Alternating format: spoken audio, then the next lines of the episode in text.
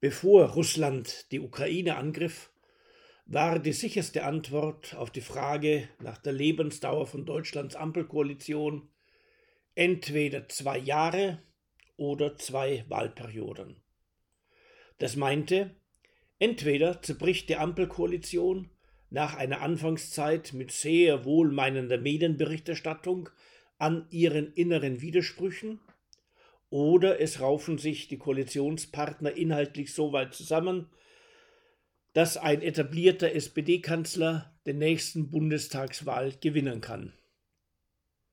Doch ob sich eine Entwicklung vorhersagen lässt, hängt von der Stetigkeit ihres Kurses und von der Stabilität ihrer Rahmenbedingungen ab.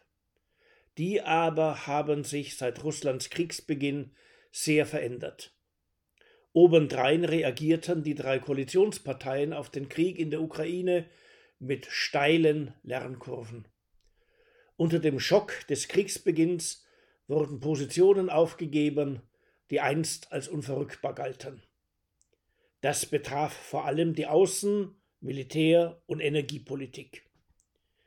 Die mangelhafte Passung des dazu im Koalitionsvertrag festgelegten zu Deutschlands wirklichen Herausforderungen wäre bei weiterhin normalen Umständen zwar quälend gewesen, hätte sich aber missvergnügt aushalten lassen. Nun allerdings hat sich die Bundesregierung durch dramatische Kurswechsel Handlungsspielräume verschafft, innerhalb welcher sie einen wirklichkeitsnäheren Kurs einschlagen und sogar auf die grundsätzliche Unterstützung der Opposition zählen kann. Inzwischen hat sich das auch demoskopisch in wachsenden Unterstützungszahlen für die Koalition und für ihr Spitzenpersonal ausgewirkt. Sorgen müssen sich Kanzler und Vizekanzler eher darüber machen, wie lange die SPD und die Grünen jene so kurzfristig geänderten Politikern wohl mittragen werden, sobald der Krieg in der Ukraine erstarrt oder vorüber ist. Denn beide Parteien waren regelrecht überfahren worden, als am 27. Februar von oben herab eine völlige Preisgabe bisheriger Positionen verkündet wurde, so wie einst die Union bei Angela Merkels Ausstieg aus der friedlichen Nutzung der Kernenergie. Sollte der Krieg in der Ukraine in absehbarer Zeit mit einer gesichtswahrenden russischen Niederlage ändern oder mit einem baldigen russischen Sieg, dann wird sich Partei- und Fraktionssolidarität sichern lassen.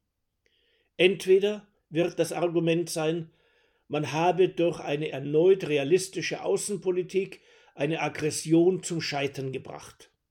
Oder es wird zum Appell kommen, dem auftrumpfenden Aggressor weiterhin entgegenzutreten.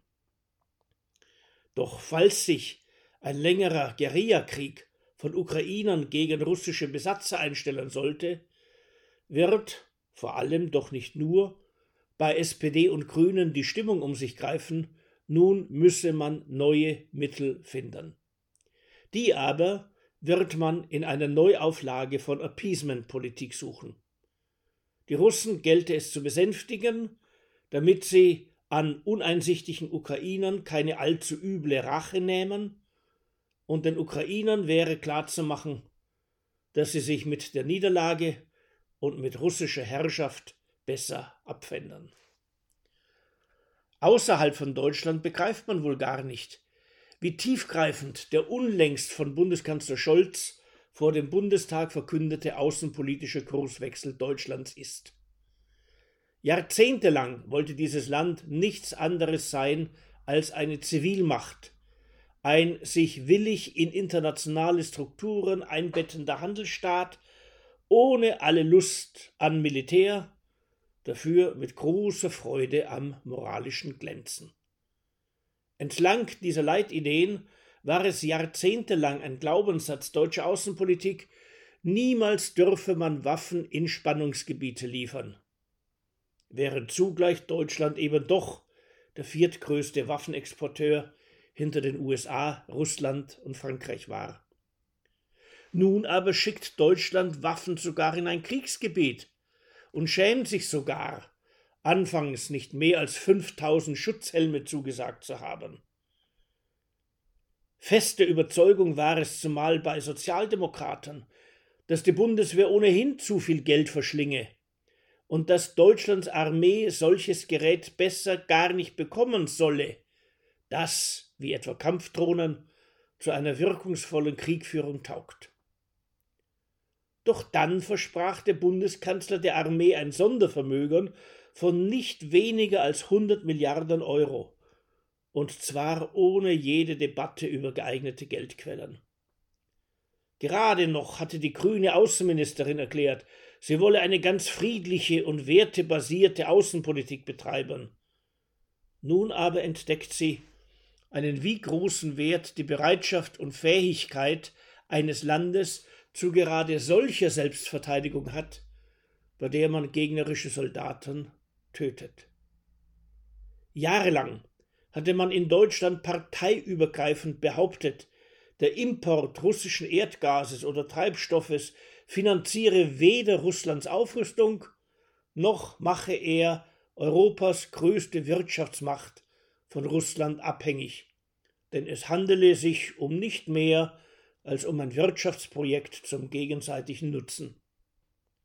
Jetzt aber will man Russland durch die Aussetzung von Energiegeschäften bestrafen und versuchen, die dann unweigerlich steigenden Energiepreise als ein Solidaritätsopfer für die Ukraine zu empfinden. Bald wird wohl auch noch erwogen werden, zur Beschaffung von Brückenenergie die Laufzeit der von den Grünen jahrzehntelang verteufelten Atomkraftwerke eben doch wieder zu verlängern. Und an Angela Merkels Regierung hatte man allgemein gelobt, dass die damalige Kanzlerin alle Krisen durch Verhandlungen so weit klein arbeite, dass die sich entschärfen ließen.